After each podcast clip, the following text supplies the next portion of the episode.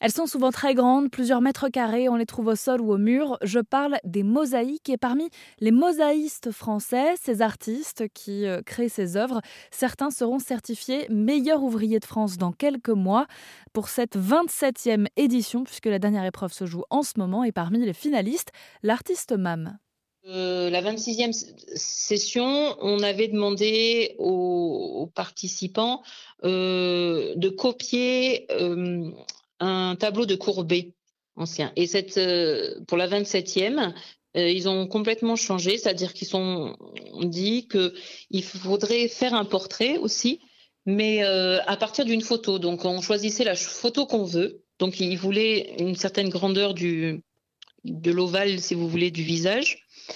Il fallait qu'il y ait un clair-obscur et un attribut particulier qu'il y ait quelque chose qui euh, soit spécifique et, qui demande un peu plus de travail, comme, comme un tatouage, comme un bijou, comme euh, ce qu'on voulait en fait.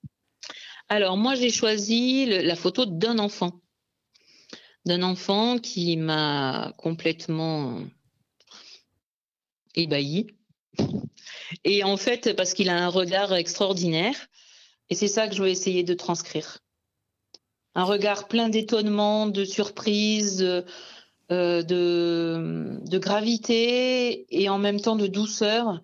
Enfin bref, c'est un immense challenge là que, je vais essayer de, de faire. Et si l'artiste Mam est pour l'instant plutôt confiante, elle peut compter sur le soutien de ses proches et notamment de ses enfants ils, savent, si vous voulez, mon côté artistique depuis toujours, puisqu'ils m'ont toujours vu dessiner, ils m'ont toujours vu faire plein de trucs. Et euh, alors, ils sont, je pense, super fiers de, de ce que je fais. Pour en savoir plus sur ce concours du meilleur ouvrier de France dans la catégorie mosaïque, rendez-vous sur rzn.fr.